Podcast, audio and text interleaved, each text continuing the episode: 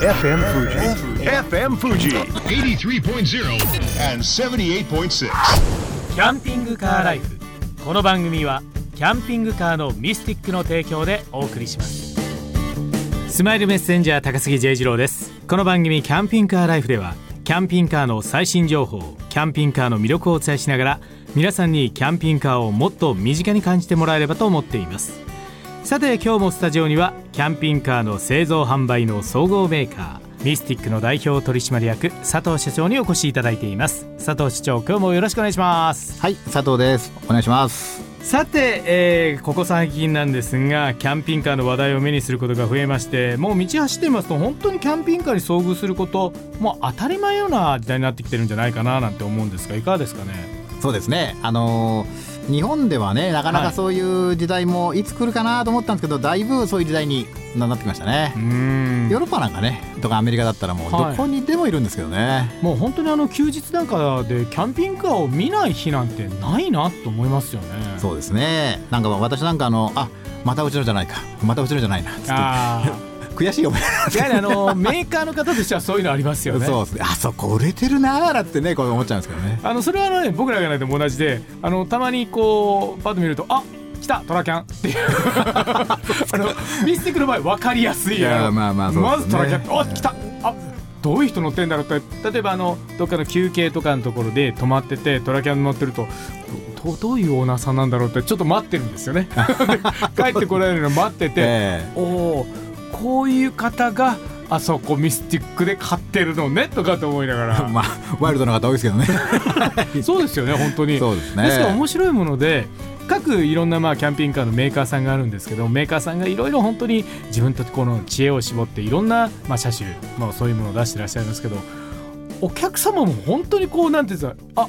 こういうタイプはこういう感じの方とかってちょっと分かれたりするとこありますよね。ありますありますまああのどっちかというとまあうちのお客様はその、まあ、個性的な方がはい。多いですね、さてちょっと話はガラリと変わりますがレンタルキャンピングカーかなり広がってきています。まあ本当に今回新型コロナの影響で旅のスタイルっていうのもやっぱり変わってきましたよね。公共の交通を利用するだけじゃなくてレンタルのキャンピングカーをを使って他の方とあまり接しないで自分たちで安心安全に旅をしようという方も増えてきたと思うんですが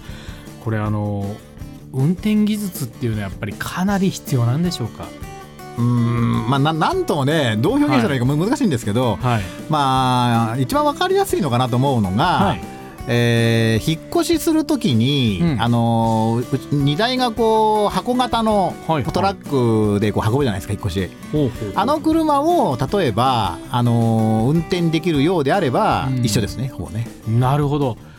ただなかなかやっぱりそういうタイプを運転したことがあるっていう方まあ少ないですよね。少ないですよね そうなりますとまあ何でもそうだと思うんですけど普段自分が乗り慣れている車ではない車なので無理をせずに安全な運転を心がけるっていうのがやっぱり必要なんですかね。まあそうですね、あのーこう最初ねこう運転し始めて、はい。あのーこう普通の車とはちょっと動きが違うなっていうことはご理解いただけると思うんですよね。うん。でそれをこういきなり普通の乗用車ですね、はい。と同じようなこう例えばカーブ曲がる、うん。えーブレーキ踏むでその辺を同じではなくてちょっとやっぱりあのそれなりの車あのキャンピングカーなりの動きをするっていうことを、うん。頭に入れていただいてあのまずはあの急というのがつく、はい。あの動きをしないということですね、まあ、急ブレーキとかですね。急ハンドルとかですね、急発進とかですね、まあ、それをお最初慣れるまではそんな感じで運転していただいたらいいじゃないですかね。まあこれはあのどんな車を運転する時もそうだと思うんですよね。皆さんのこの聞いてらっしゃる方が例えば車をチェンジするっていう時新車になったりだとか他の中古車で乗り換えるの車を乗り換えるって言った時に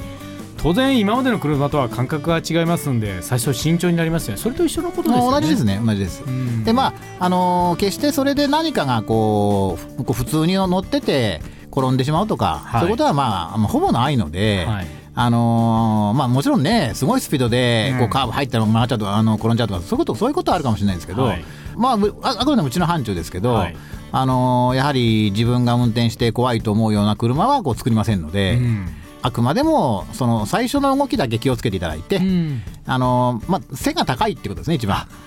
これはね僕もね過去に何度となく失敗してるんですよ、あのよく川とかねあの橋のところを下をくぐるようなトンネルになってるところの高さ制限があるところにそうですそうです。あの失敗して自分のあの車の高さを忘れて行ってしまって後ろの方にご迷惑をかけながらバックをしたという そうですね。経験もありますね。私もあります、はい。えですからまああの旅をするときにキャンピングカーのレンタルを借りた場合は自分がどういうコースでその目的地に行くっていうルートもこう調べると面白いかもしれませんよね。えそうですね、まあだ、今おっしゃった通りそのガード下っていうのはね、うん。線線路あの線路のガード下っていうのは、えー地方行きますと結構2メートルとかですね、うん。ありますので、はい。あのーまあ、その時は気をつけていただいて、うん。まあ、うちのお客様でも突っ込んだ方いますけどね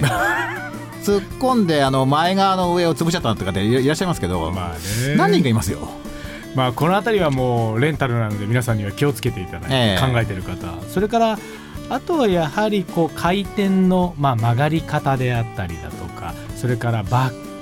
それから駐車スペースとかもあるかもしれないですよね。スーパーなんかでも屋上の方に止めるんだけどなんていう方いらっしゃる方。これもまた高さ制限あったりしますし。そうですね、はい。あのーあくまでうちのレンタルの,、はい。あの車の範疇でいきますと基本的に2メーターあの5メーター越さないんですよ。はい。っていうことは通常の駐車場では止められうる。ん。でなおかつ、まあ、最近の車ですので、ハンドルはそれなりに切れますので、あのーこう見上げると大きく感じるんですけどね。ただ実際の大きさっていうのは例えばあのうちのマクレンとかっていうまあ代表的なレンタカーの場合,、場合なんかは、まあ、レジストラあのアウルって言ったらほぼ一緒なんですよ。はい。でこれがあのセレナとかですね、うん。あのボクシーとかのはい。ミニバンと大きさほぼ一緒なんですよね、うん。だからまあもうちょっと大きく言えばベルファイアとかアルファードはい。が運転できる範疇のあの方であればその大きさは同じなんですよ。うん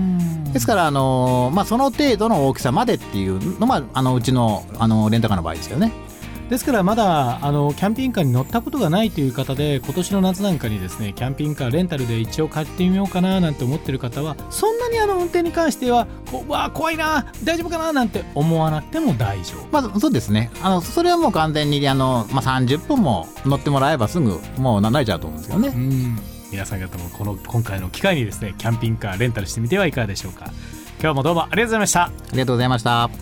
キャンピングカーライフ。来週のこの時間もキャンピングカーの魅力をお伝えしていきたいと思います。ここまでのお相手は高杉 J 次郎でした